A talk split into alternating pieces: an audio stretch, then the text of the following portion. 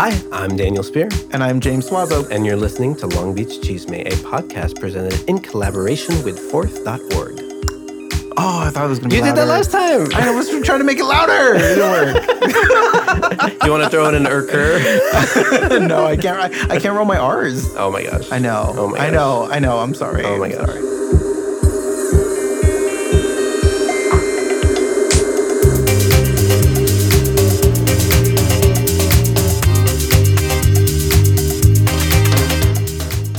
All right. Well, today we have the juiciest, Oh. most succulent I'm so excited. episode we've been waiting for. I was literally doing all the research for this, and I was like, I was like literally texting Yeah, Daniel. I was yeah, like, yeah. I have so much I want to tell you. And I said, so "Don't much- text See, me I can't five." tell you anything because I have to wait for the pod. It's all juicy. it's Uh, all good. So it's even better too because we have a wonderful guest. Oh I'm my super excited. So uh, today we are joined by our good friend Stefan Borst-Censullo, who is a local criminal defense attorney Mm-hmm. and a former city staff member in Long Beach City Hall. What's up, Stefan? How you doing? Yeah. I'm good. How are you? I'm doing great. Don't bury the lead. This man used a- to work for Garcia. Who'd you, Stefan, who'd you used to work for in City Hall? So I worked for uh, Robert Garcia when he was the vice mayor and uh, first district city council person from 2013 to 2014, and then I worked for his successor at the first district, Lena Gonzalez, uh, for a month in 2014. Gotcha. And you even like broke your arm in that time. That's a good story. Yeah, yeah. Is that related? That's we'll save that for another episode. Yeah, okay. that's a good, that's the break your arm story. That's Patreon content. Yeah. obviously, obviously. It's Paid the two dollars for that one. Such a good story. Yeah. So the reason you're here joining us is because we just at the time of this recording, we um, are now fully recovered from our hangovers from the primary election Yeah. um, for that we just had Yeah. in June 20. What year is it? 2022. yeah. Baby. So the poppers do something to you. Yeah. So one of the things that came out of this uh, primary election is we are electing a new Congress member. Mm-hmm. Yes. And Sure. Mm-hmm. there's two top frontrunners. Um, the first one is Robert Garcia, who is currently the mayor of Long Beach. Yes. Robert is the front runner. Mm-hmm. He is facing off now in the June in the November election Yes. At, with a Republican. And just to give you context, even though he's not outright won, this is an extremely Democratic congressional district. Yeah. He he is basically like the anointed next Congress member. Pretty much. You know, the November election is just a little like, you know, a pomp and circumstance.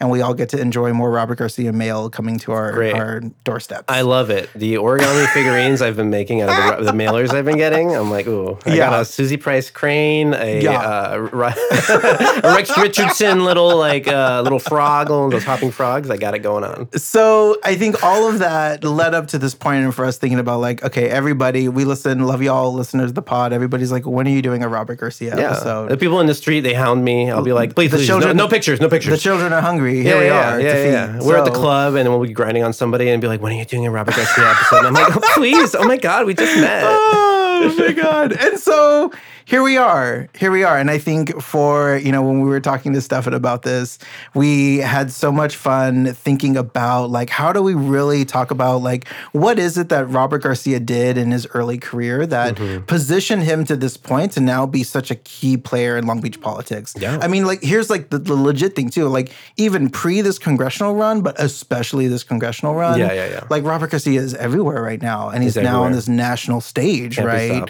where it's just like people are like, "Oh my god!" And I, how many people have I met where they're like, "Oh, you're from Long Beach? Oh my god, you have a gay mayor." Oh my god, This was so you did it. You did it. So they hold you and they, they look at you and they go, Yeah. "You're so brave." Do you hear that often when you talk to other attorneys? It it bef- definitely distinguishes us as a city, um, Yeah. and it, and he's into Star Wars. very very emblematic of a certain you know uh, post Obama type of type of politics that is Sure. continued on, but melded in with you know modern urban realities. Yeah, Yeah. yeah. He can hang and he knows what a meme is, you know? So. So, like, can give him all the power. I, I, I hate that. So we're going to. This is a wild story because I think to, we're really going to tackle in like how did he get to where he is today, right? We're gonna. There's so much of his like history and trajectory like Mm-hmm. that we can dig into. But it's a wild story. We're gonna start in like the early days. The So really- early- the early, Early days. And by early days, I mean like the 90s. um, and we're going to really All dive into like his time at Cal State Long Beach and even him getting onto city council. So Mm. buckle in 'cause Oh it's my gonna be fun. This is early days. Early days. So we're talking like what year? Can we set the scene with a year? we'll get there. We'll First get there? off, okay. who is Robert Garcia? Who is Robert? How is Garcia? Robert Garcia? Yeah, the, Stefan, the question we all have is Robert Garcia a top or a bottom? that's really the most important thing we pulled you on here for. Yeah.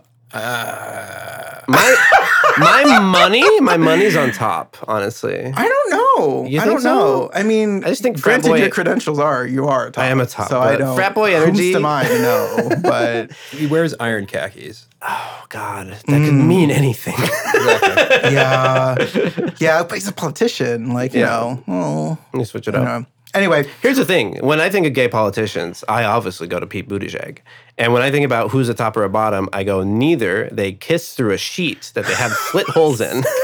so how did you first meet Robert? Like, how did you get connected to him and all of this stuff? Uh, Twitter. I was writing a blog. No at the- way. Yeah. What?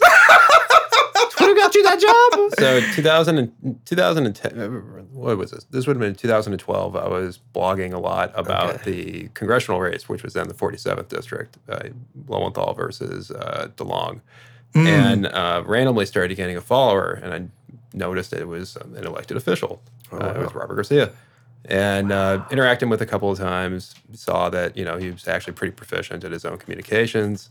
Um, didn't he? He had a voice that was definitely not a staffer's, um, Okay. but definitely showing kind of an advanced knowledge of how of online culture even for that time. Um, and so when he announced that he was running, I just happened to be studying for the bar at the time, and straight up asked him and said, "Hey, do you, do you have any work?" Because I needed some. Yeah. And uh, I think that corresponded at the same time that uh, Daniel Brezenoff had left the city.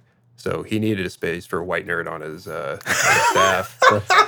And, you fit the token. And I fit the token. Yeah. That's incredible. You got the job through Twitter. America. God. Um, so that's really interesting because I think you hit on something that I think like if we're thinking about like how did Robert get to like all of the power that he has now in this position, like I think you have like we have to talk about his like just huge focus on his image, like PR, right? Like all of those different pieces, right? I mean, I think that's like something that was just so that he does like, you know, look, love him or hate him, he does really well. Yeah. Right.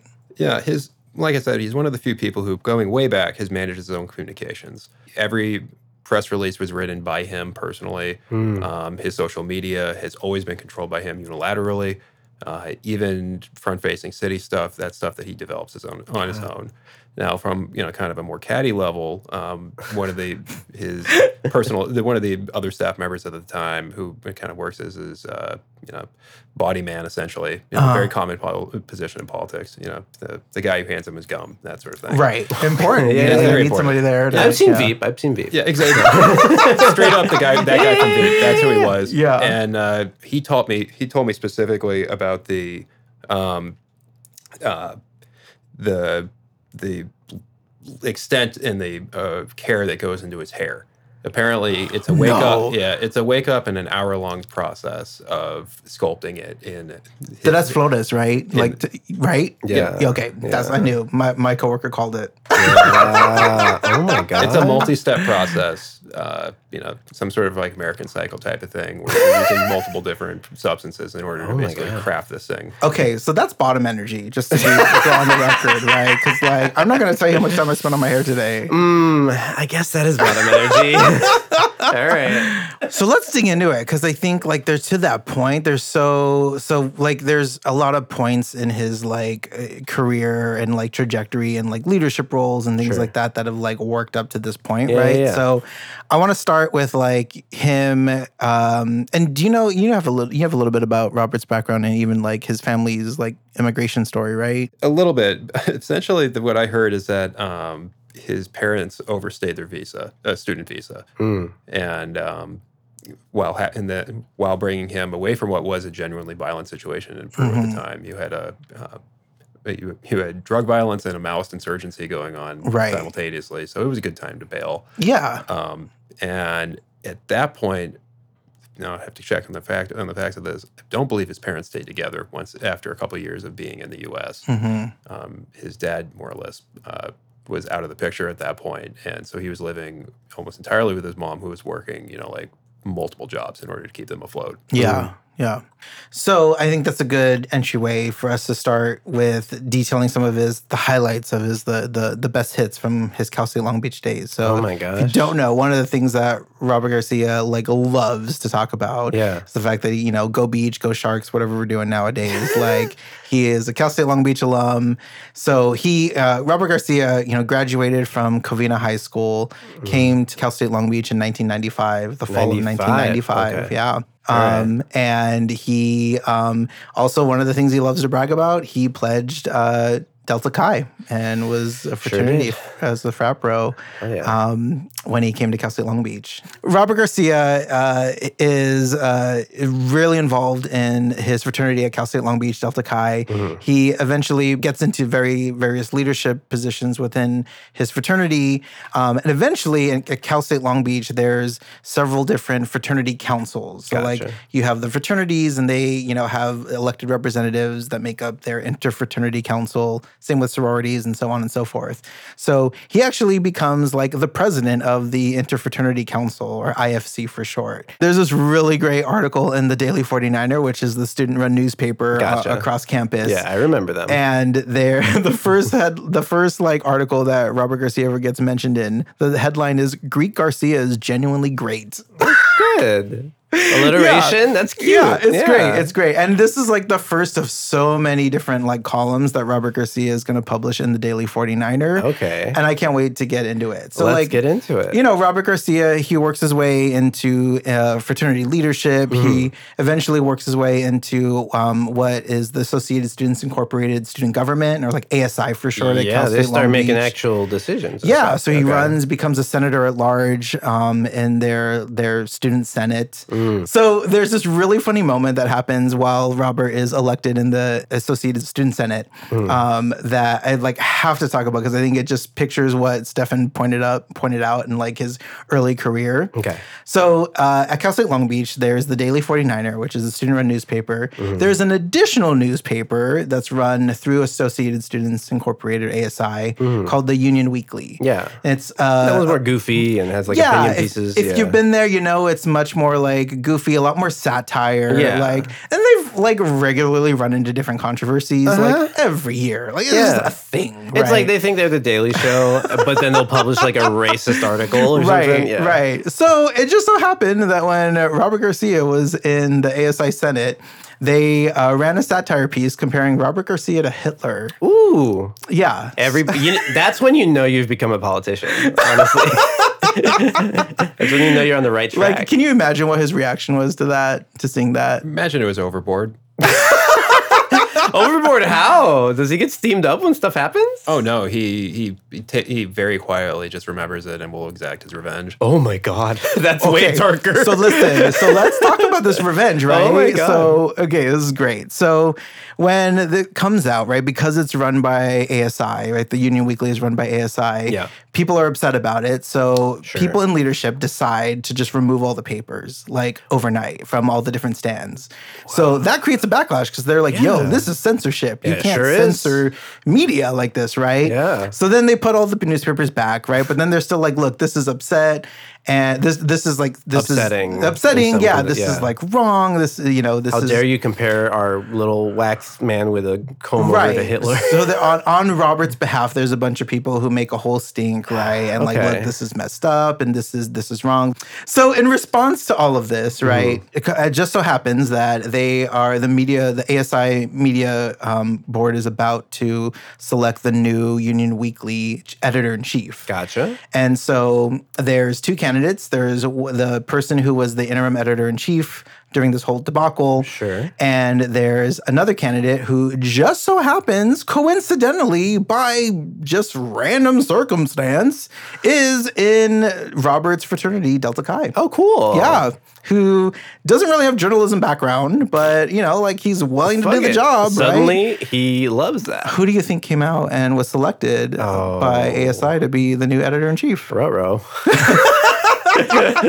so of course they selected uh, Robert's fraternity brother from Delta Chi. Gotcha. And he becomes the new editor in chief of the Union Weekly. That's weird. I, Robert doesn't strike me as a politician who puts his friends in power. I don't know. Is that is that a trend that continues throughout the years? You tell us. Much better to be on the on the brunch crowd than out of it. Gotcha, gotcha. the brunch crowd. I need to get my mimosas if I want to get a seat at the table. So, you know, people are upset. They're like, yo, this is what is what's up with this, right? Like you're upset that what they did, right? And people are like rightfully so. People are on other other sides of it, right? They're like, it was effed up, or there's like, eh, it was like satire or whatever, right? yeah. So then, in the Daily 49er, the, the main student newspaper, a letter to the editor pops up and gets published, and it's called My Side of the Story, and it's signed ASI Senator Robert Garcia. Cute. So in the letter, it's it's a pretty short letter that says, um, you know, it's it, it's short and it says it seems that you know there's been this uh, controversy. I've been receiving some criticism about the way we handled this situation. Yeah. I want to take the opportunity to tell my side of the story. Says just because I chose to appoint a fraternity brother does not indicate that it was the wrong decision. in the real world, people in power are constantly appointing their friends, relatives, and yes, fraternity brothers in positions that would benefit them. Is it ethical or unethical? I don't know.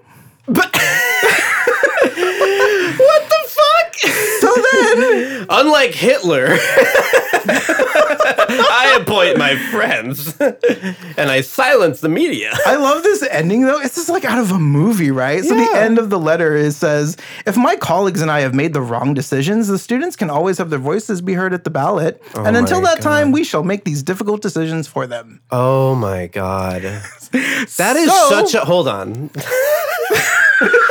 the picture that paints is such a petulant little shitty little man. Excuse me, I'm not done with my story. so there immediately gets a phone call to the Daily 49er from Robert himself saying, Ooh. I did not write that letter. What? That is a forged letter. What? And the Daily 49er staff run an article saying, allegedly, Robert's saying this isn't the letter. It came from R. Garcia at csub.edu. Robert is saying that's been a phishing attempt. What? The university is looking into it.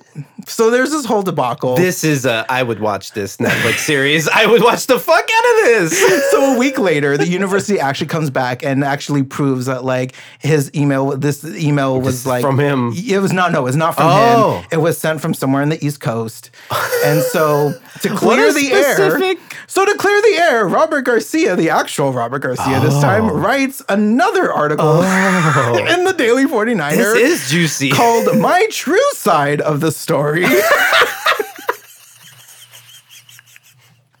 Breathe. I know. I- Everybody's like losing it in the room right now. This is amazing. So of course it like it's very wax poetic and it just goes oh. on around like you know Oh. God. this like PR control about trying to handle this situation Okay. right. So he knows. Okay. So hold on.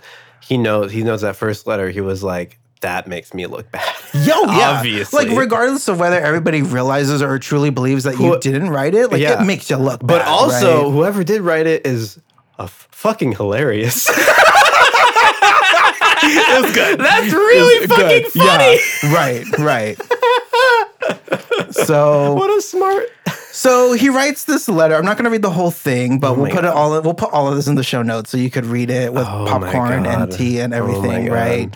So I know Robert Garcia, as he's listening to this, he's like, How do I delete the old Daily 49er shit? Right, right. like, we got screenshots, buddy. so I, I do want to read the, towards the end of his actual letter though, because I think what's funny about it is like, okay, right, like, like legit, okay, like objectively, like this is a very awkward situation to be in, right? Because like, weird. this is like, yeah, like there's obviously clear intentions going on here to put your fraternity brother Yeah. as the new editor in chief. You made this bed, though. Yeah, you know? and you now there's this fake letter that makes you sound just like that is upon re- finding out that it's fake is so funny. right. So his actual this is the, the remember this Okay. is my true side of the story from Robert mm-hmm, Garcia. Right, mm-hmm. he says so. Weeks later, at the last meeting of our publications board, we selected a new editor in chief of the union, Yeah. Leo Pedraza, his fraternity brother. right. yeah. And the board, which holds elections at the end of every academic year, academic year voted 5 2 in favor of Leo. Leo also happens to be one of my fraternity brothers. so the union is using him as a scapegoat, stating conflict of interest. Even if I had voted against Leo, he still would have won! Oh Exclamation point. Oh my god. I voted for whom I thought would do a better job. Is it fair to say that because a student in a certain organization, he cannot run or apply for an elected office? It would not matter if Leo was my twin brother. He has every right as a student to apply for any position that he chooses. This, you know what? This doesn't make it better. Like it's, I don't, I don't know. Well, I, I disagree. I think this is a very good learning moment for where he's going to be, uh, how he's going to be uh, utilizing his political skill in the future. So you have two different lessons that he has learned from this particular issue. One, if you are going to be uh, putting somebody into power, uh, maybe somebody who is more representative of the uh, community at large would be a good way to be able to deflect some of this criticism. Because we saw what he does later, what he does later while in while in power in the council or in as mayor. Um, he everybody who he would be who he'd bring in after him would be from a different target population, and that would be what he would advertise in terms of their main qualifications. Gotcha. So they are his friend, but he strategically places his friends. Very strategically, everything is very intentional. So he ends this letter, his last paragraphs, right? It says, In retrospect, I do not regret any of the decisions that the board or I made. I have held my head high through all the attacks and will continue to do so. I wish the Long Beach Union and its staff good luck and find it unfortunate they wanted to end this semester negatively. Wow. In retrospect, I'm right. You're wrong. like, But then look at how he also he managed he managed a, pr- a um, PR crisis right yeah, there. yeah. um, he you know uh, he used the in an open source he o- used the open source of, an, of a letter to the editor in order to get his voice out um, and while also manipulating the media in a way to be able to make sure that this kind of uh, negative thing to his image would never happen again and this lesson would be later learned in terms of him- him founding the long beach post Oh, an entire newspaper Yeah. that was Oh, under his control He is complete. Like, I, I like. I love that you're here to point this out, right? Because Yeah. it's so like it is. It's you so, know what? It is a lesson. like That's this what is it him just as a senator, right? Yeah. Like it's just This yeah. is small potatoes. Like Yeah. honestly, you know, Yeah, yeah. school stuff like that. Right. So, you know, speaking of of PR, you know, and and kind of like going off of that. So one of the things that Robert is known for at his time at Cal State Long Beach, prior after this, Mm-hmm. he eventually decides to run for ASI president. So president of like the student government at Cal State Long Beach. Mm-hmm. He runs, uh, comes in second place. He doesn't win the first time that he runs. Mm-hmm. Decides to run again, um, and this time he's unopposed. So that's interesting. Well, there you go. and he wins. And the man's Nobody body was never found. No. but what I think is so interesting that his entire platform is that we need beach pride. Like there is just we want people like we're a commuter campus. We want people to be really proud Yeah. that we go to Cal State Long Beach, that we're here. Fundamentally, just to like set the scene a little bit, if you've been to Cal State Long Beach, like it is a commuter campus, which means, you Yeah. know, I was in the dorms. It's a ghost town.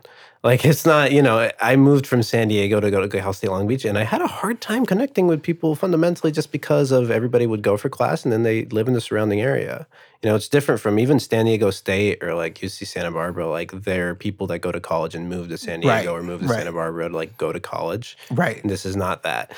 So I understand a little bit of Yeah. what his like thinking is behind that. Well, he's know? also an outsider too. Remember, he's coming in and finding a, you know, in his eyes, I would imagine, an underdeveloped uh, city that has the potential for having a much larger culture, uh, especially contained within the university area, Mm-hmm. And, inst- and is trying to rally people around it instead of, you know, functioning as a commuter thing that it had been for a very long time. Mhm. Right. and still is really. So, you know, what that looks like in his platform and his vision for like if when I'm elected, this is what Beach Pride is going to look like, right? It's it's, you know, revamped websites, it's new paint everywhere. It's new it's the the Beach Patrol, which like goes to um, sporting events and helps gives out prizes for people who have the most beach pride and spirit, right? Okay. Like coming to all the games and things like that. Sure. So, it's like discounts at like local restaurants, right? To encourage students to go there, all that. So, That's cute. yeah, I mean it's it's and it like people like really like dig it, right? And it also manifests in like we just need to be like we need to have cool stuff everywhere, right? So like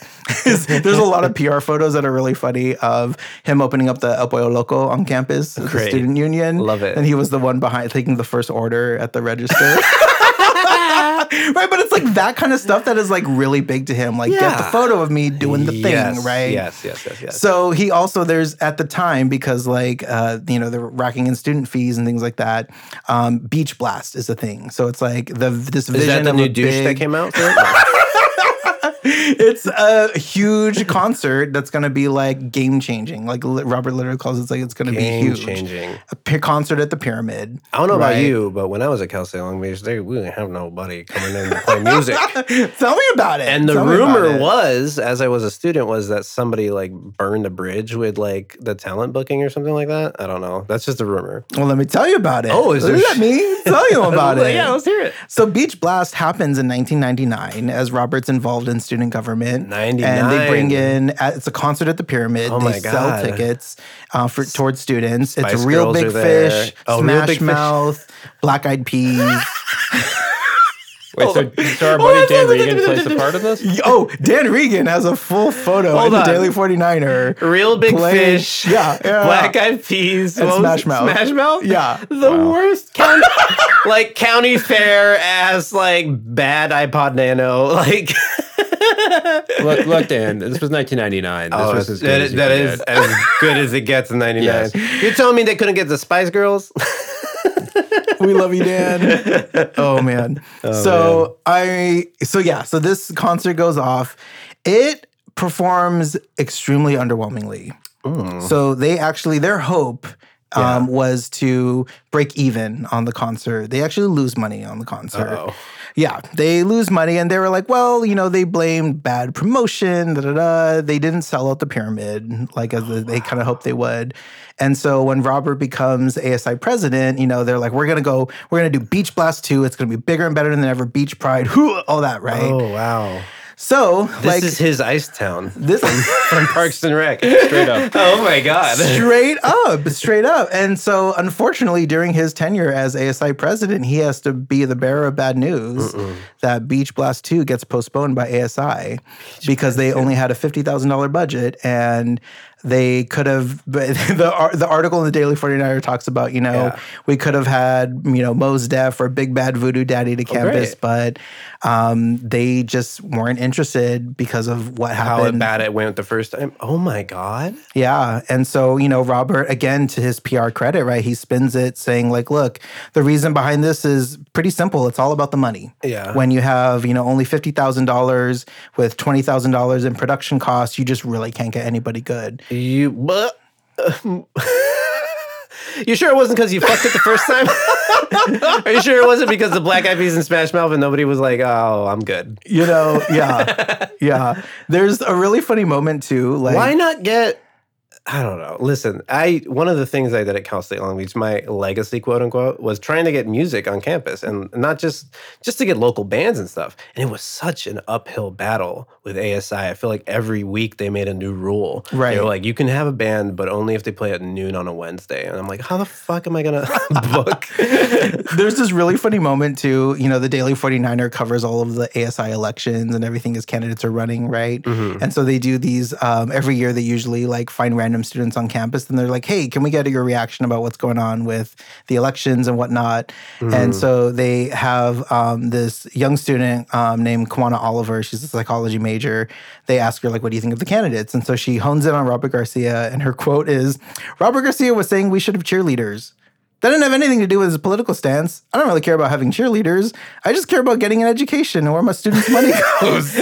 my impression of Garcia was that he was trying to please everyone with the things that he knows can't happen. That's a real ass motherfucker. She saw she saw the smoke. Where is she?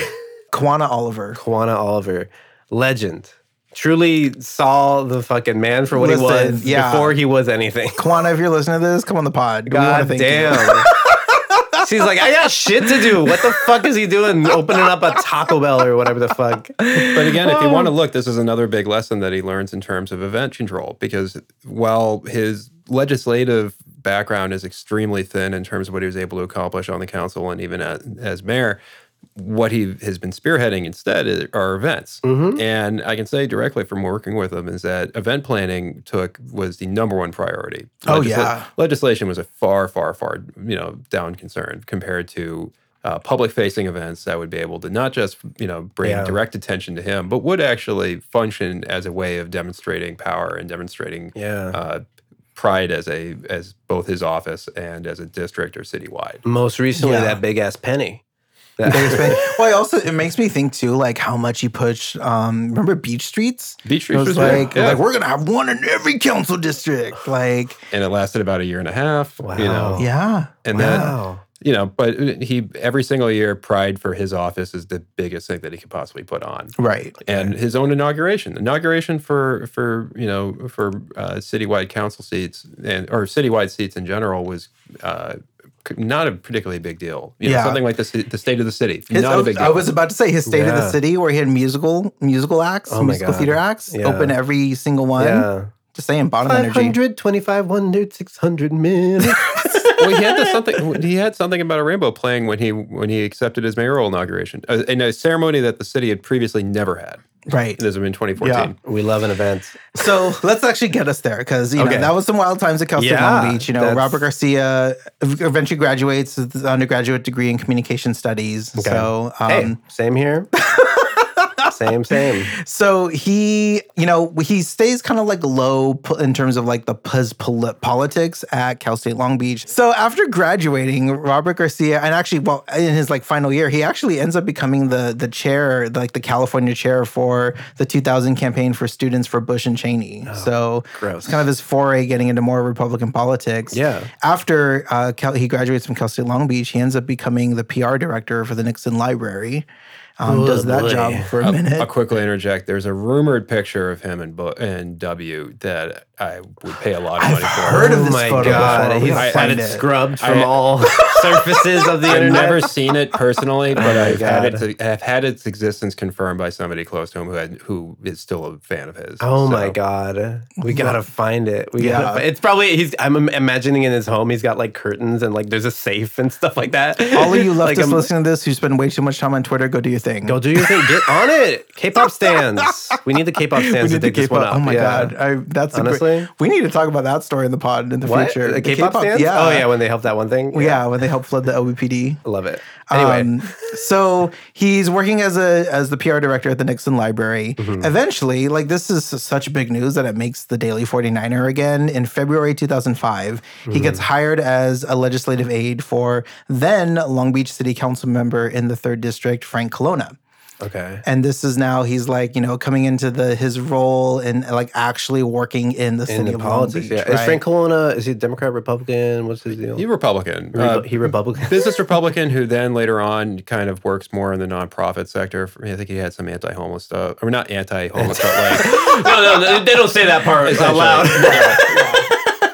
I met him. Housing for justice. You I know, met him- something. I met him once. He's not. Yeah, I wouldn't call him like a fire-breathing Republican by any means. Kind of a Yeah. you know communitarian type of thing. But the thing to understand too is that this was the old city hall. This would have been 14th floor, and the 14th mm-hmm. floor was never a place for legislation.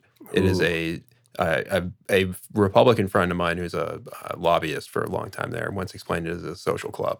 Oh. And Yeah. the Oh. he's a the office the office holders there are all part time, and so as a result, the staff members are the only permanent people working there in the city hall. Oh my god. and you maybe have two to three, maybe at some offices three to five people there at any particular moment, Huh. working there full time with very little responsibility, very little in terms of expectation of doing uh, I need a- constituent services. I need a But gig. all the city. you do. It's a sweet gig, and it, all the time schmooze. The problem is, is that you're at will for the elected, so you have to be able to make sure you're in their good graces almost uniformly. Oh, well, we definitely talked about that in some degree in the city structure episode, which you can listen on our podcast in the stream. Oh, just scroll down. If you're on your phone, you're looking at it. You just no, it's right there. It's right there. Yeah. Yeah. The fact that you describe floor 14 as mostly a social club is so gross, right? Like just the idea of it. I think we need to step back and look at it and be like, I understand that's the reality of politics in a lot of cities, probably, but that's also like, ew. I mean, fuck, It- man. it's very demonstrative of the city that they're in charge of. Ah. I mean, and at the same time, I'll also just add in, I've talked with, you know, at this point, it's not like his, he's realizing a vision. He has a for, fully for he has a fully realized idea of what his goal is in terms Mm. of these taking these positions. he's, put, he's put on the Darth Vader helmet. He's like coming out. I talked to a older gay gentleman, um, yeah. and uh, he went James is only 32. I mean, you need to be- I will be 30, not yet. James James knows he, these are the older gentlemen who are uh, who uh, run, and uh, Oh, yeah, oh god. The runners? yeah. The whole pot. It's. I mean, in Long Beach, right? Like, What? there's just there's too many gay cliques. and- I'm confused. These are the, We're gonna stop there. All right. Okay. so one of them actually them went on a date with like I believe 19 or 20 year old uh, Robert Garcia. Um, and Of course, gay men, of course, he gay did. men do be doing that. Of course, he did. and uh, he re- remembered years later that the one thing that he said at the time was, "I'm going to be mayor of Long Beach." So this is a young man who already realized that he has certain steps that are necessary to take towards getting to this goal. This is the He's concept. calculated. He's This, calculated, and he knows like what it's gonna take to get there. And like, I'm gonna meet the people. this is truly unverifiable chisme, which is what we're about. I heard from a gay You know man on the street running Well, you know what's that really he funny said when he that, though, fucked Robert? Garcia and he was 20, I'm going to be mayor one day. I, let me tell you though, that's really funny about that though is that there's so many people that like, especially in my like, it's like straight people that I meet, or they're like, "Oh, how do you know this person?" I'm like, we either hooked up or like Yeah. they like they hooked up with my friend, and I heard about the horrible one night stand. yeah, yeah, yeah. they were within 12 feet of me on Grindr, and it happened. Okay. Let me tell you, But, he's- but I think it's also under, it's important to understand the gay culture that he's coming from Yeah. at this particular moment because he's coming from a hyper masculine area of the fraternities, which he's going to stay loyal to through his entire life. Mm. He's never a part of the gay activist crew. no. Ever. Right, right. Never. He's ne- uh, even when he is open, he's open to other well-established rich gay gay men who Yeah. in the Long Beach community. Um, yeah. he, Yeah. he he's going to clubs, and if he, I talked with him later on, the big thing, one of the very sincere things he did was after the Pulse shooting, he talked about how important it was to be able for a young gay man, in terms of his opinion, coming out of the closet. If you talk to other people, he already was out of the closet. He was just having a good time. Hmm. In terms of how important it was going to gay clubs as an institutional thing. So this is somebody who comes into the gay to gay culture not as a act of political defiance, not as a hmm. Uh, soul affirming, you know, a part of his identity, but it's again tied into having a good time in a city that he's finally able to partying as a young man. Mm. And so that's his concept of the city. And not that like club culture can't be liberating and beautiful in its own thing Right. and whatever, you know, but it does like there's a very specific angle of gay. We call it pleated khaki gay, you Mhm, know, like mhm. upper class gay, right? Mhm. Like that's the vibe that he gives. And And, when he- he's later on going on and running for office, he's going to be going down to those same exact people for don- uh, for Yeah. uh, donations. He's going to be going down to Orange County. He's going to be going down to San Diego, uh, specifically for wealthy gay money. yeah. Yeah. And I think the specific, I think why our podcast works is because we're two queer people who are leftists. One of us is brown, and we can other one is fucking bald. we can call a spade a spade, and the other one is bald, which is important for some reason. and we can call a spade a spade, and we can look at him and be like, "Look, this is this is wh- I know the kind of It's gay pr- you are. It's Pride Month. It's All Pride Month. representation matters. Be proud of yeah. Anyway, We need the pleated khaki gays, and we need the hungry hungry bottoms on recon. one of the things to understand about Robert and like where he's at now is also just how politically networked he is too, right? And all these different connections. So and so he gets hired and starts working for Frank Colonna in February 2005. By September 2005, he now the infamous thing that everyone's been talking about lately in this congressional ra- race is that Robert starts along with a couple other folks in Long Beach, the Long Beach Young Republicans. You know, he, he he goes on record and and does a whole you know media blitz talking about this is going to be huge. It's going to be the biggest Republican club in Long Beach, and so the uh, six founding members, including Robert Garcia, you know, kind of various folks who have been around Long Beach for a while. One of them, as I was putting this together, I was like, um, and one of the people includes um, Noel Hacegaba, and I was like, why is that name so familiar to me? And just like the universe, the Greater Long Beach area heard me and reminded me when I got the email directly in my inbox that Noel Hacegaba is now a doctor and he's the deputy director of the Port of Long Beach, right? just to illustrate shit. the point that like these are people who are connected, That's right? And connections. yeah, that's hella connections. Yeah, the port of Long Beach, that port that brings in what? I'm, I'm not going to say any numbers because I'll have to look it up later. But like half Right. the shit that comes into the West Coast or whatever, Right, like not- that's not- money. yeah.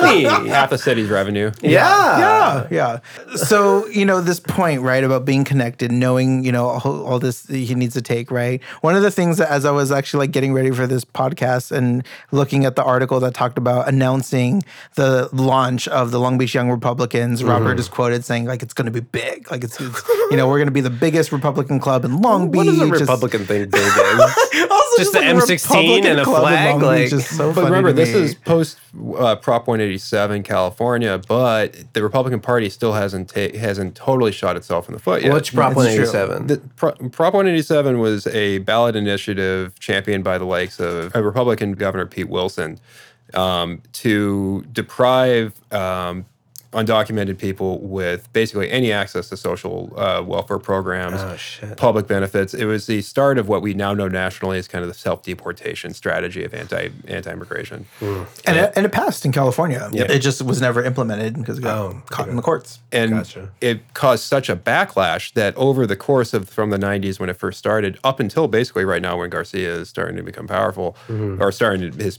pathway to becoming powerful you started seeing the fleeing of latino votes who had been consistently voting for republicans up until that point switching sides Wow. and the slow slow but very um, consistent uh, evaporation of the republican party within the state of california Yeah. so at the time, he's Well- making a good bet. He's making a very good bet, especially coming from the classes of people he's atta- that he's going towards in terms of I'm going to ride the I'm going to be the Latino face of the Republican Party. The party changes. It's fa- it's it's, it's a fundamental. I mean, listen. uh, Mexicans be, are conservative as hell. like if I talk to my Catholic mother, my mom, my parents are both Democrats, but the church we grew up in, you know, like that's very much uh, like the Latino families we talk to. They're conservatives across the board. Right. Like, Well, and he's coming, and that's where he's also coming from. I mean, his I think he was an altar boy in St. Anthony's, oh, me too. No. but he was raised in that church. Yeah. His mom is a single mom, raised Yeah. uh, with the the consistent the consistent thing growing up was the mm-hmm. church mm-hmm. for him as a social Yeah. structure. Yeah. Now he never was part. He, he never also was accepted as part of like La Raza or anything like that because mm. he- as a Peruvian he stood out within the Latino community here, and he never really integrated with within them. yeah. So you know, There's a lot of problems. with- This is a whole other subject, but just Latinos and like Mexicans in particular being like Right. discrimination against like Central Americans or Right. other Latinos and stuff like that. And that's real. And I lived through my own experience as a church going Catholic who was in the Spanish Mass and spoke Spanish primarily through that. Like I lived through that change, the tide, like the shift in tone Yeah. once Bush became in power of like, like get these Mexicans out of here, you know? Right. And that really like, well, Bush's first campaign was at, was at more encompassing than than the second campaign. Hmm. Um, by the second campaign, and again, if you look at Robert's words, this is where he says, "Oh, this is where I left the boat," and it was the um, decision by George Bush to try to push for a constitutional amendment banning gay marriage. yeah. So that plus demographically in California, I think I mean, this is my own personal opinion. That's what drove him to realizing um, I can't be in this. I can't be in the. Republicans anymore. However, and I'm sure James can back me up here. There's about like a half a dozen people who individually will claim that they converted Robert to the Democratic Party. Everybody wants that credit. Everybody wants that credit. They- that- I had to come to Jesus talk with him. Exactly. And no, I'm not even kidding. They, that's the conversation that they say, and they and every single person claims to have that. Which I think, in the truth, probably he was focus grouping his friends, especially the people within power, to see how is this something that's worth everything, pursuing. everything is a focus group. Nobody is real to him. So, so you mentioned this. You mentioned this briefly earlier too. Uh, before he gets onto city council, Robert Garcia founds the Long Beach Post. Yeah, with uh, Sean, and I'm forgetting his last name. Lumanchi, right? Lamanchi, who died in a tragically in a car accident.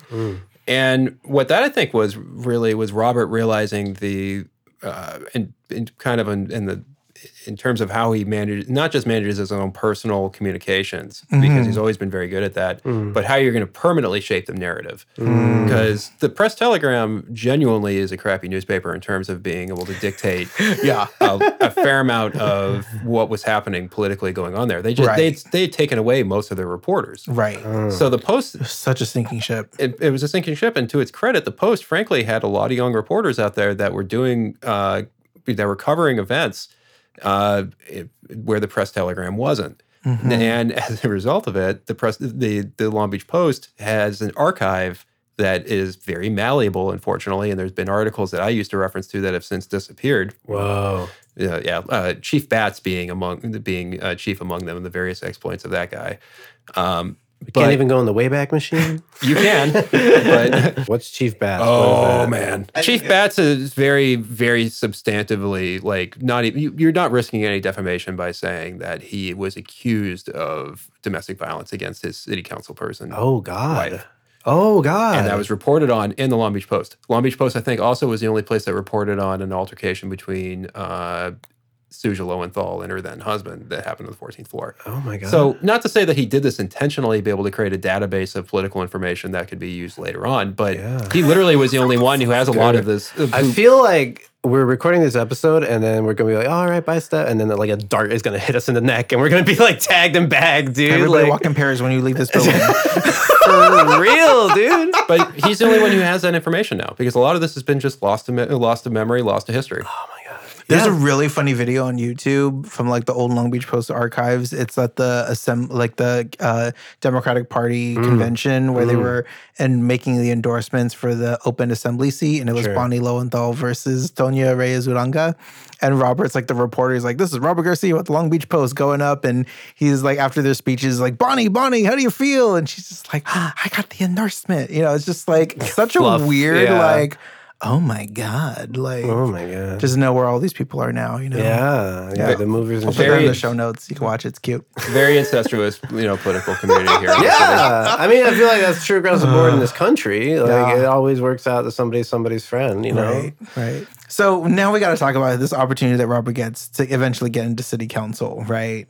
Well, I mean, this is if if I get the chronology right at this point, um, Bonnie Lowenthal is out, and her Who's the former city council member in the first district? Mhm. and instead her um, you have a race between her uh, her new uh, partner uh, Evan Brawley is that his name?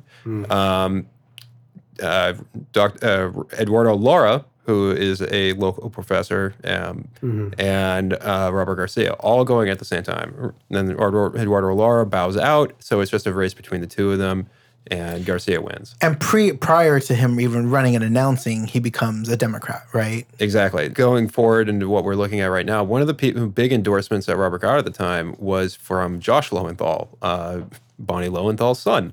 Huh. Yeah. And one of the people who, if you talk to him, uh, claims ownership over the, the great conversion of Robert to the Democratic Party. Gay The great conversion. Listen, gays and conversion, not That a needs- I don't, I'm not, don't give, give me, miss me with that shit. Can you man. imagine clicking that in the Long Beach Wiki, the great conversion? The great conversion? Yeah. Oh my gosh. People When have this Robert come to Jesus. Yeah. I'm picturing like a Shonda Rhimes directed, like really dramatic scene Oh where my they're just gosh. like, come, you have to, but you can't. Look at Shonda, him. if you're listening to this, you need to make this. Yeah. This needs to be yeah, thing. yeah, the great conversion is all dramatic. and one of the, but it comes with practical reasons too, not just demographically for what's happening with the city and the state at large, but also specifically within District One of the city of Long Beach. District One of the city of Long Beach is um, w- one of the poorest districts in the entire city. Include they, at the time, especially included a large section of the West Side, very very ethnically diverse, um, with uh, a large percentage of people who are not native English speakers.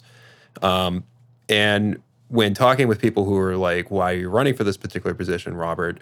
Especially as somebody who's coming from the Republican side, you would have a much easier time doing this as a Democrat. Yeah. Ah. Now, the other reason that he picked the first district instead of running in the third, I don't know if there was an opening for it, that position was beginning to be known as the place where if you had a decent amount of money, you could blanket it in um, mailers and probably get yourself going forward. And this is a strategy In strategy the first district. in the first district specifically, because it was known as a basically. I mean, he, for lack of a better word, he's a carpetbagger. He never lived there before he had to actually mm-hmm. run for a position. Mm-hmm. right. Mm. So it was a very, again, very intentional in terms of this is going to be your first job. You can't make it in the third district because it's too racist. So who is Bob Foster and where does he come into this story? Bob Foster, at this point, he was elected in 2006, which means he would have been reelected in 2010. Oh, okay. and is very classic business Democrat and was one of the Mm. first people to really figure out that you could have a Long Beach political machine if you were running this well enough.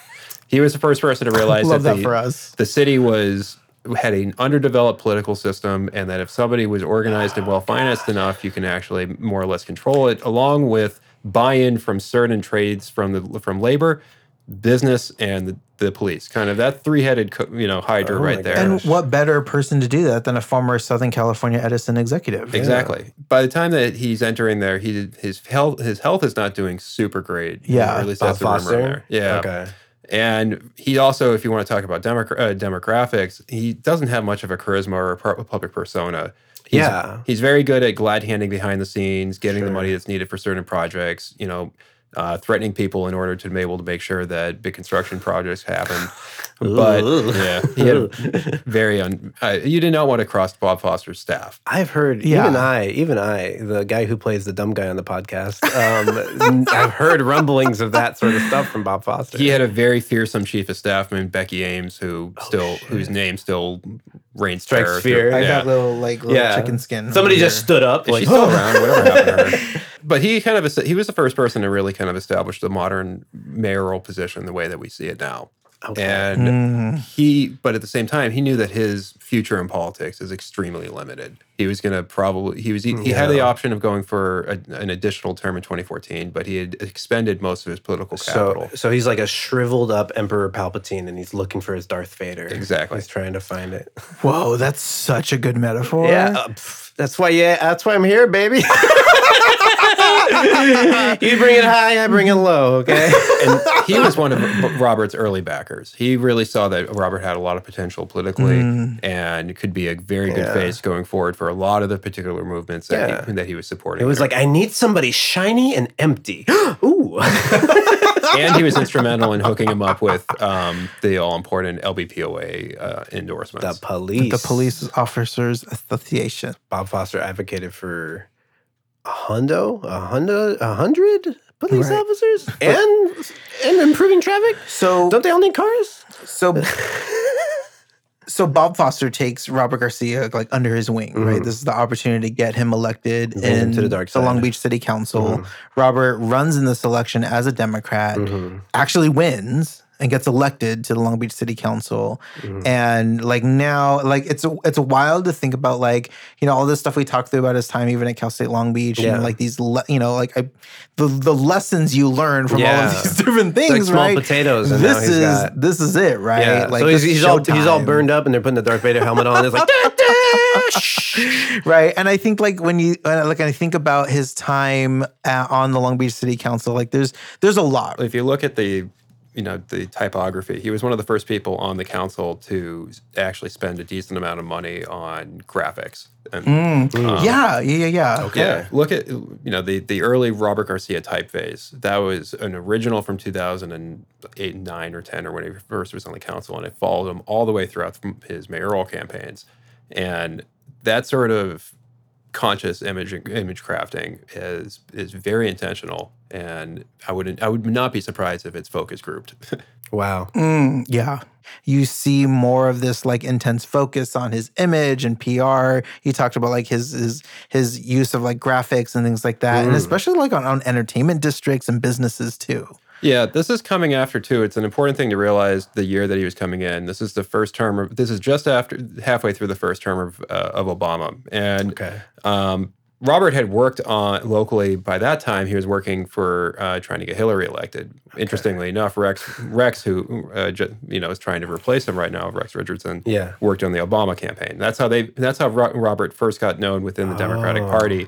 Oh was- yeah. interesting Wow. So after he gets in, Obama kind of nationally was defining a lot of the way that you know uh, politicians were going to be advertising themselves now. You know, kind of as uh, neoliberal technocratics make you know legislative fixes as a way of changing uh, changing the uh, the political landscape. Can you break that down? Because that was a lot of words.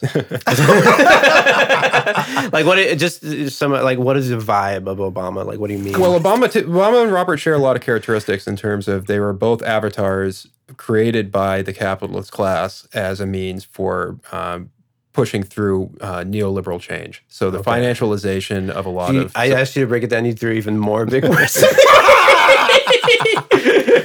I'm sorry. I If you- understand. No, no, I'll, like- I'll make yeah. it even. I'll make, I'll make it Gotcha. easier. Gotcha. You can't come out.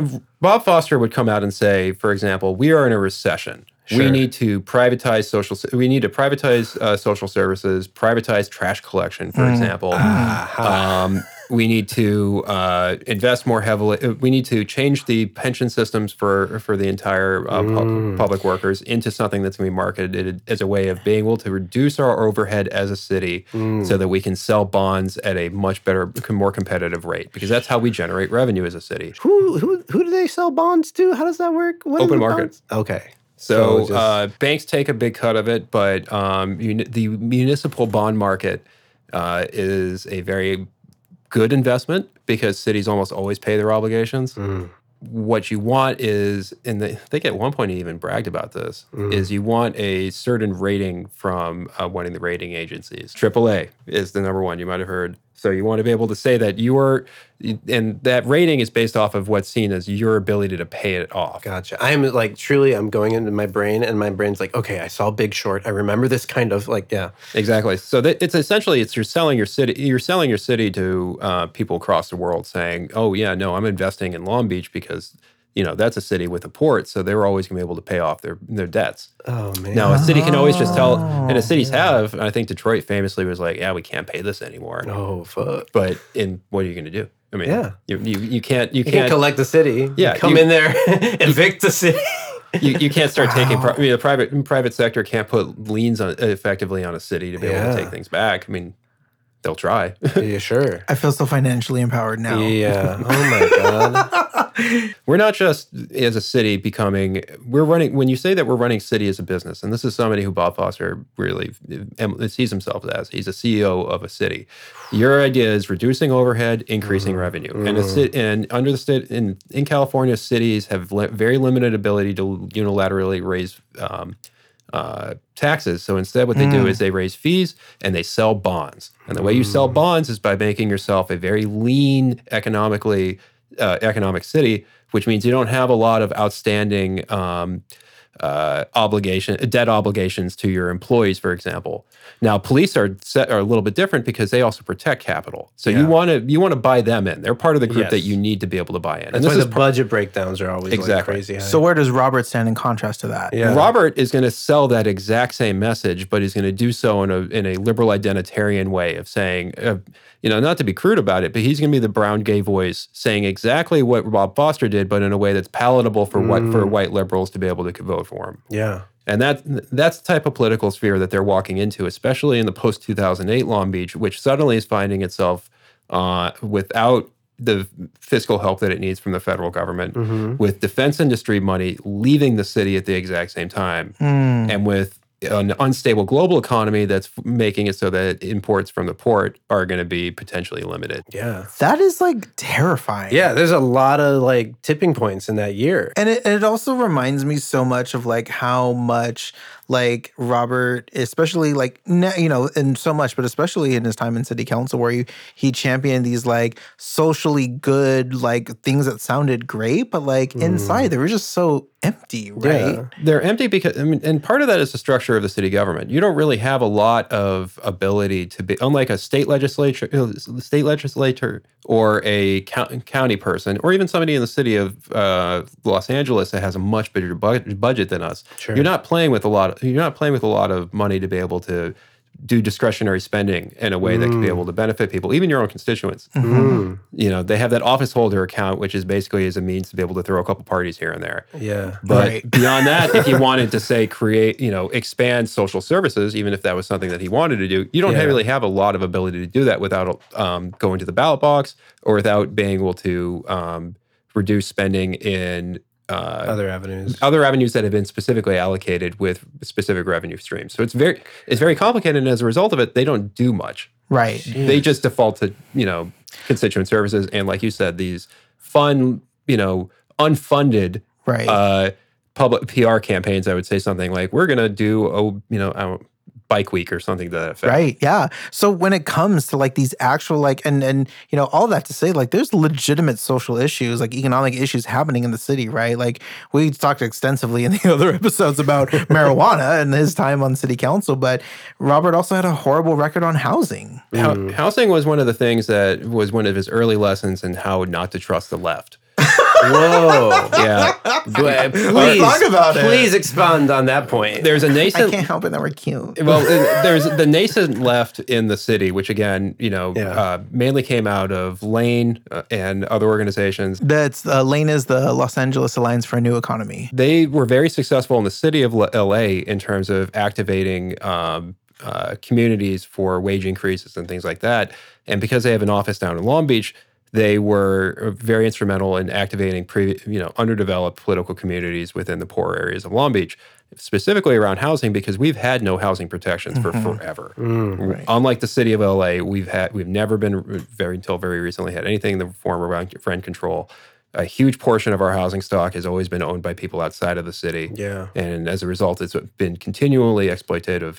Even to his credit, Robert, when I worked in his office, and specifically Lena Gonzalez, who was his field deputy at the time, Sure. they would know who slumlords were. They would mm-hmm. say, "Oh, that guy," you know, Yeah. who owns like six or seven of our units. Because what ends up happening is, is they call, you know, a single mom who's living in one of these units that has rats all over it is calling into the city council and being like, "Can you do something about it?" Yeah. So they were very well aware of what was going on, but the fix to that is politically untenable. Uh, not just for the fact that you're the people who put him in office are Right. from you know the the landlord class. Yeah. So How are you gonna how are you gonna do anything Well- about that if they're literally and at the same time, you had a very unique element as to that. This would have been 2000, you know, the post 2008 economic reality. Um, specifically, when Robert was coming in, uh, redevelopment as a concept was ending. So you, the city was had a bunch of had a bunch of properties in its own possession uh, that they could ha- they were deciding what to do with, and you had focus it back to how he doesn't trust the left. At the time, people from legal aid, people from LAANE, people from Housing Long Beach were all screaming at him at the same time. You have the legislative power to directly give people housing in the form of giving people these redevelopment projects. There- Yeah. th- There are already buildings in existence most of the time. Yeah. You have the power to create zoning that would be able to use zoning law as a means to be able to be able to uh, uh, get around the lack of federal assistance housing, to be able to create create places that were specifically for working class people to be able to stay in the city. And you have the power to create, if you wanted to go there, you have the power to use local legislation to be able to go after landlords. And all this was was presented to him in a very legalistic fashion by people with very researched, you know, uh, uh, policy briefs on it. And instead, Robert defaulted to the city attorney at the time, whose name I'm forgetting. It was Bob Shannon. Bob Shannon. The legalistic argument to that was, well, you know, we can't do any of that because we could because of the potential of us being sued. So it gave a very Mm-hmm. which is good- like a favorite line of the city attorney. Yeah, attorney. exactly. When in they order, just in don't order, want to do in order to avoid liability, we must we must do nothing and essentially let the market take uh, do do whatever it's going to do. Oh God. So, but they go, but that's not only is that a specious argument in terms of you know obviously the the law is flexible. You know you you- Yeah. you and do also the- that's kind of a boogeyman you can just throw out there if you don't want to do something, right? But Like- it, and it ignores the fact that they had properties in their possession, which then, by the time that Robert is mayor, are getting sold off for pennies on the dollar to developers to be able to specifically attract in rich people. oh And Robert, both in media and at council meetings, has bec- gone on record so many times as a huge proponent of, of filtering this idea, this mythical idea, right? That like, oh, we just build more housing, right? Regardless of you know, like luxury housing, market rate housing, it'll free up these affordable units for people to go to, right? And study after study shows like it takes years for that to ever even happen, if at all. He also, I remember once, I don't know if it was a state of the city or a fundraiser among you know uh, people within the building trades, said that you can measure the health of a city by how many cranes are in the sky. Whoa. So Woof. That is dark. So he that's like what you put on before the movie starts, and then it's about to be like a political drama piece Yeah. or whatever, and it's all fucked up. Yeah. So the people who think of him as just some sort of empty suit, you know, and I, I even said it myself, avatar for political interest. Yeah. it's it's an incomplete view of him because he does mm. actually have a an idea of what he wants the city to look like, and he's been largely successful in accomplishing it. Oh God. Hmm. It's like no, no, no, no, no. He's not incompetent. He's evil. But he's not. Dri- but the thing is to understand about him is he's not driving the. He's not driving the. The, the, the policies on this. He's not sitting there. He's not having you know his his staff members up late at night writing the specific policies. Instead, what he's doing is working as the he's the one who whose allegiance to this particular thing is having it happen. If that makes any sense. His vision of the city, and this is not to sound too dark here, but you know the Listen, we're already there. It's night. when you know reactionaries talk about the great replacement theory uh, which is this uh, racist idea of you know more minorities are coming in and replacing the the um, white power structure that they have you know grown to love mm. in Yeah. reality in cities across the united states and specifically within long beach the exact opposite is happening what's hap- what what they want, and they he he you know if you ask somebody like him, he's never going to deny. He's never going to say that it's explicitly to be able to create more white people. What they want are high income earners. Right. Mm. Now that's autom- Now we know because of structural racism, that's automatically going to kind of That's gonna be white people. that's going to be white people. Yeah. But what they want are ur- young urban professionals who uh, have a large amount of money who are going to be able to buy property at a speculative rate, which is going to be more money to the city through tax money. Mhm. And they're going to continue to be able to live in the city no matter how much they raise fees. Because remember, city government has very limited ability to be able to raise taxes, but fees, on the other hand, can be jacked up. When you sit back and you think about like at the time when like this was really starting to fuel more gentrification, more displacement happening in the city, right? We're starting to see all of these things, these huge social inequities continue and just grow to be exacerbated. exacerbated, yeah. Right? It's like this is what happens. Of course, when we put free market economics and public relations, prioritize all of that over actual people. It's so dark. It's it's like I mean, fundamentally, we've talked about all this and we've painted all this picture and we've gotten this like we're trying to get this 3D image of who Robert Garcia is and what what you know his rise to power was like. And at the end of the day, it's just simple like yeah, get the poor people out of there, put the rich people there. Like God, So, I mean, you know, you you touched on like his horrible record on housing, and I think part of that is a huge part of that is the downtown plan, right? Well, the downtown plan, especially because it's the brainchild of the people of Amy Bodek and um, who she was the, devel- director of development devel- services. development services at the super time. super briefly, what is the downtown plan? We keep saying it, but downtown plan was a series of legislation uh, of um, including the housing element and a couple other people pieces of legislation that were used in conjunction together to be able to, to attract private capital as a means of uh, developing underdeveloped quote unquote areas of the downtown that were no longer uh, generating revenue for the city And so it took the entire downtown Long Beach area, like Mhm. very specific boundaries, and just got rid of like all of the height requirements, all of the parking Yeah. requirements, and would just created a free for all yeah, for developers to come in and build whatever the hell they wanted. yes, And then the, the the benefit to the city is they would have all new construction, which means money for for, for the building trades, as Mm. well as developer fees, which means the city is just take when the city signs an agreement with the developer, it basically is just straight cash coming to them. God damn. Okay, Yeah. yeah, And this is something that the, you know people like Stefan mentioned earlier, like the LA Alliance for New Economy, Housing Long Beach, people had organized on to push for affordable housing requirements in the downtown plan, and It just didn't happen because Gotcha. Bob Foster specifically, and then you know I don't think we you can go any conversation with this without saying the power of Pat West, the city manager at the time. Um, all working in conjunction to be able to make sure that capital was going to come to the city of Long Beach. Because remember, this is Right. a time when they're afraid of it fleeing because mm. of the lack of defense spending and everything else. So, so for some context of the downtown plan, right? Yeah. So we talked about like Robert's connection with Bob Foster and the like, oh my God, like this is my boy. Yeah, right? yeah, yeah. So Bob Foster appoints Robert Garcia to this downtown visioning like study committee, Yeah. right? Because Robert is part, he's moved into downtown, right? He's planning for his run for city council. He takes the leadership position in the North Pine Neighborhood Association. So this is his like kind of like his opportunity to really like showcase like here's the vision Oh that we want to build. Visioning. I'm not gonna get on this Yeah. city council Yeah. and make this shit happen, right? Oh my gosh.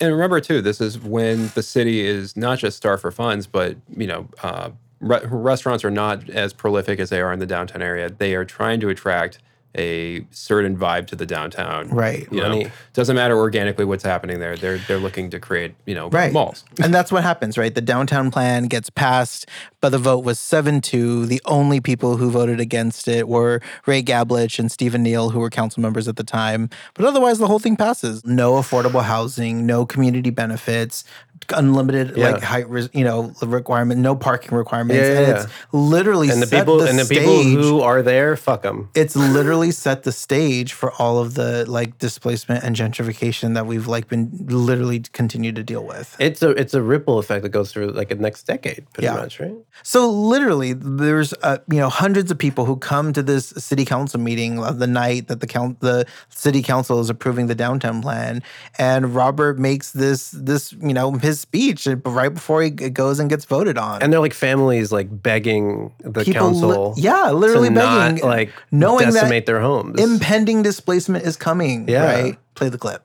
I, I don't want it to get lost tonight that while we're discussing um, community benefits and issues that are controversial in the community, let's not forget how great we have uh, how, how, how great plan, what great plan we have that, that kind of uh, addresses all these other things. And so for me, for me, the downtown plan is not, is not just about this debate, but more importantly, it's about in, in, ensuring that we are promoting these important issues like historic preservation, bold architecture, uh, creating density in the right locations, uh, design standards, and all those things that I think are important to, the, to uh, creating a vibrant and successful downtown. So more importantly, it's about these design standards And let's be over clear, when he says- He's- when- he literally yes. says with his chest, more these things matter more than humans. Because when he's saying this debate, he's talking about renters. He's talking about li- people who are literally spilling their lives and their entire stories about facing rent increases, facing displacement. oh my god, But remember where he's coming from. This is somebody who didn't grow up What in if I this. don't wanna? Just kidding. I have not forgotten. no, go ahead.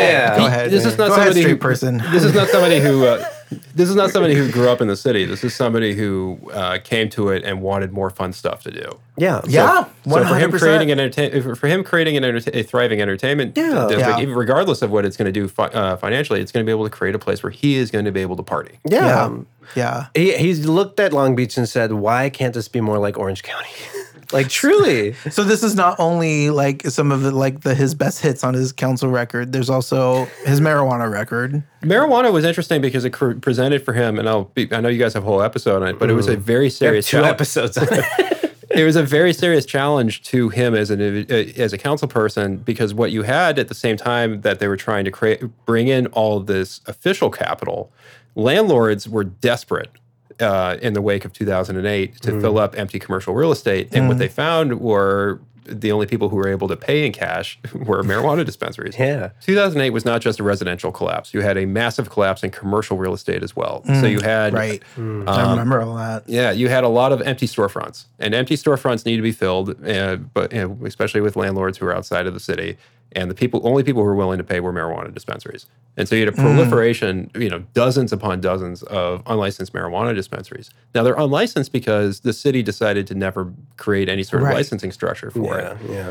no, no, no they had ping pong balls, and Well, eventually they came up with- Eventually, they Okay, came up with that because you had, um, and a lot of it came from elite gays, who, who, you know, this Excuse is the, me? Elite gays from West, you know, uh, very similar to what was happening simultaneously in West Hollywood hottest club is Elite Gays. and uh, Palm Springs, who are saying, no, you actually do have to regulate this because this is a matter of being able to make sure that I can have something that will make it so I can take my, you know, the cocktail. yeah, So uh, him and a you know for for Long Beach to its credit at least tries to create some sort of regulatory data a regulatory structure for marijuana, but they have to do so in a way that meets the legis- the very strict legal standards set forth by the city attorney at the time, our friend Bob Shannon. yeah. So they create this very uh, weird negative uh, um, regulation that was, you know, kind of modeled after what was happening in Los Angeles at the time, where if you meet these certain standards, we will not enforce state law against you. Mm. If that makes any sense. Oh, yeah. And in doing so, there's also been alleged to be some financial chicanery. Nothing that would be direct directly tied to Robert Garcia. Yeah, yeah, yeah. But this cheese me. More, probably more direct, rumored at least to be able to directly towards uh, the No third one's- district. No one's ever gone to jail for cannabis laundering. Yeah. Oh, God. And How's Anaheim doing, by the way? Future season. we gotta wait. We gotta wait for the story to finish for us to tell the story. We got to find two other cute gays to host a podcast in that city. but he he stead, he took a very careful route to it. Um, he never want he was never somebody who was going out in front of the issue. He was never somebody who was vocally supportive of the issue, and he voted like he was careful about his image. very careful about his image and very and he's never he, I don't think he even smokes. So it's not like he even had a personal stake in it. So doesn't he, well, doesn't he smoke now? I think I have heard a couple times, but I don't think he does. he's it like, this isn't cocaine.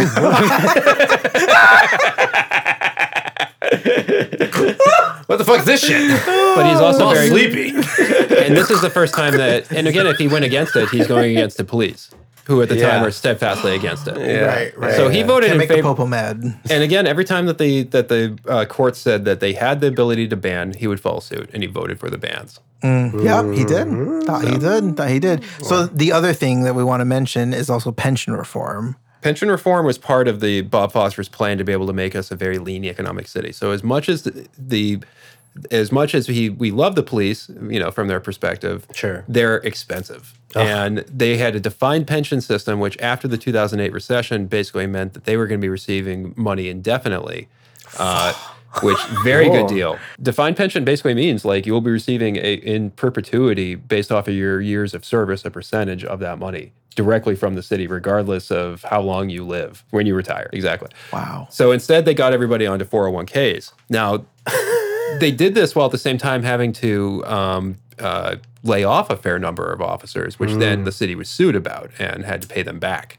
So, You can't do shit to the police at any time, at Really? any point. Yeah. the only person who was able to get pension reform actually passed in that manner, and it was a big, it took a ton of political capital away from him in doing that, was Bob Foster, with the assistance of Robert Garcia and James Johnson from the seventh, uh, the council person from the seventh district at the time. Wow. It was, you know, basically breaking the the public sector unions, and the way that they did that was instead of operating the public sector unions instead of operating um, on a united front to say no, you can't ta- you can't put if you're going to put you can't put the cops on on the 401ks, you can't put the firemen on a 401k, you can't put the garbage men on 401k. Instead, what they did is the police went to them first and said, "Let's make a deal."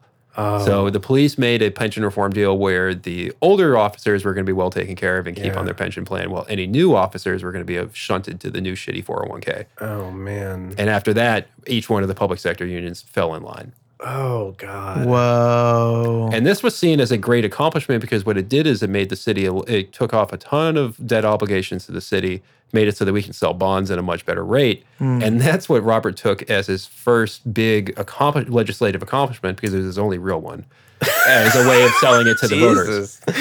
Wow. Wow. And so he carried like all the water for that. He carried all for the water for it, but what he found out when he was running for mayor in 2014 is nobody gave a shit. it's not a very, it's not a very sexy subject. Yeah, no, you said pension reform and I, my eyes glazed over. Exactly. The only people who it really mattered to were the rank and file officers who were either going to benefit directly from it or Yeah. kind of get screwed over. I'm imagining Robert like in a WeHo club, like the oons, oons, oons, oons, and he's like, I did pension reform. pension reform. what? No, not not penis. That. pension reform. That's crazy. eh? you want some Molly? That's crazy. So, but he did meet uh, his current husband Matt On uh, Molly? in, in WeHo. Oh, no, in WeHo. well, I mean, I, that, I don't Yeah, know. yeah, yeah. Maybe- He's been to Burning Man too. No. Of course he has. Of course he has. Of course he has. He's a You burner. get He's yeah. a burner. There's like five sincere people that go to Burning Man, and then a thousand tech shitty people. Like, this would have been pre 2014, but he definitely went. Oh, oh, my gosh. gosh. Yeah. Wow. So, I mean, Stefan, do you th- like literally like so is Robert Garcia the problem or is he a symptom of the problem? I've been thinking about that a lot, and I think individually he's a very he's one of many very uh, skilled politicians, which is why he found himself in the position he's in. However, I think he was also a man of his time because if you look simultaneously to this, you have a rise in mayors, which is at different times in American history been a more important position than than Yeah. than others. Mhm. But specifically around the turn of the 2010 kind of uh, era, there you had mayors across the United States. You had Pete Buttigieg, you had Libby Schaaf, In you had- Oakland. you had yes, you had uh, Marty Walsh in Boston. You had uh, Michael Bloomberg going into Bill De Blasio. So in New these York, are yeah. exactly. Whoa. So these are all very you know pro capital, um, but socially left leaning uh, uh, mayors and who are pushing through very pro police, very anti housing kind of initiatives. I have literally never connected the dots that all those people used to be mayors. I'm like, Yeah. I'm suddenly like, oh, I mean, shit. even Eric Garcetti in Los Angeles, Yeah, right? You think yeah, about yeah, like yeah. Garcetti, a bunch of people from that that Garcetti uh, campaign, or it wasn't actually his campaign; it was the, the the opponent who went on to work in Robert's first campaign for mayor. Wow. Okay, so you eventually leave working. I mean, working for Robert, and you leave City Hall. What's the takeaway you get from all of that? yeah. I mean, are you asking like my own like? It's up to you. I mean, I mean, I got it. It was a very Just answer the question. yeah. It, it was an incredibly good crash crash lesson in learning politi- unlearning political idealism. And what I mean by that is like you you you not only see you know it's cliche to say the dark side of things, and instead it's more that you get- you get a very good idea of, as to how petty these people are because at the end of the day, it's an Yeah. office job.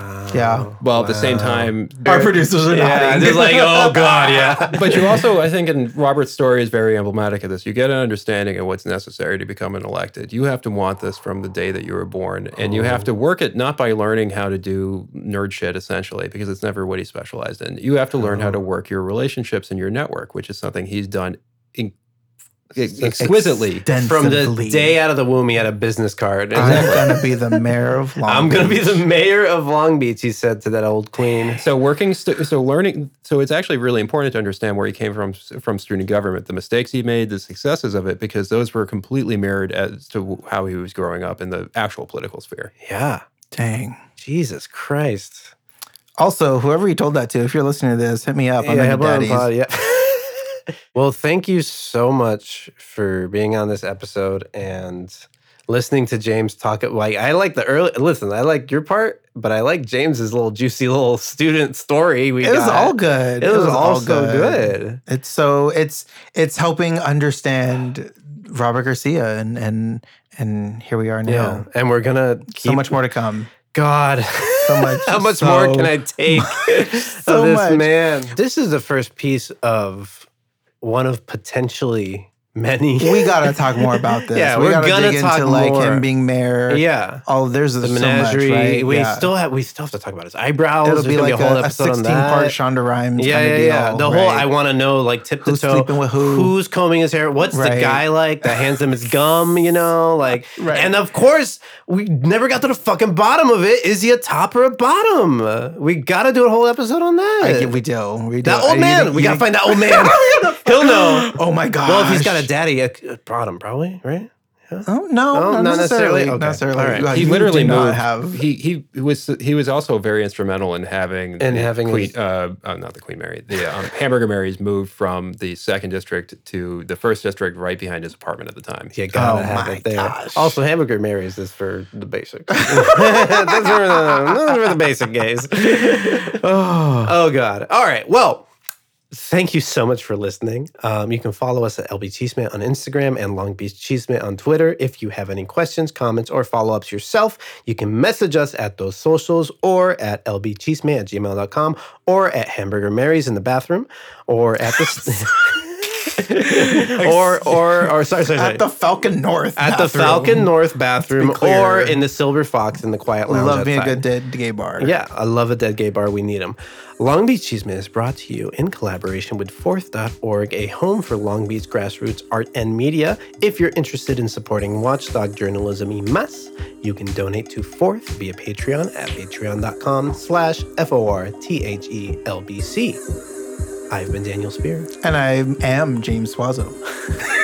Stay queer and stay radical. See ya. I'm so tired.